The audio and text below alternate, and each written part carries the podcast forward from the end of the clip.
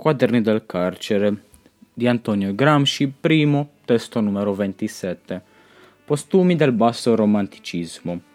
La tendenza della sociologia di sinistra in Italia a occuparsi della criminalità, legata al fatto che a tale corrente avevano aderito Lombroso e altri che parevano allora la suprema espressione della scienza, o un postumo del basso romanticismo di 48, sua eccezione, o legato al fatto che in Italia imprevisionava questi uomini la grande quantità di reati di sangue ed essi credevano di non poter procedere oltre senza aver spiegato scientificamente questo fenomeno?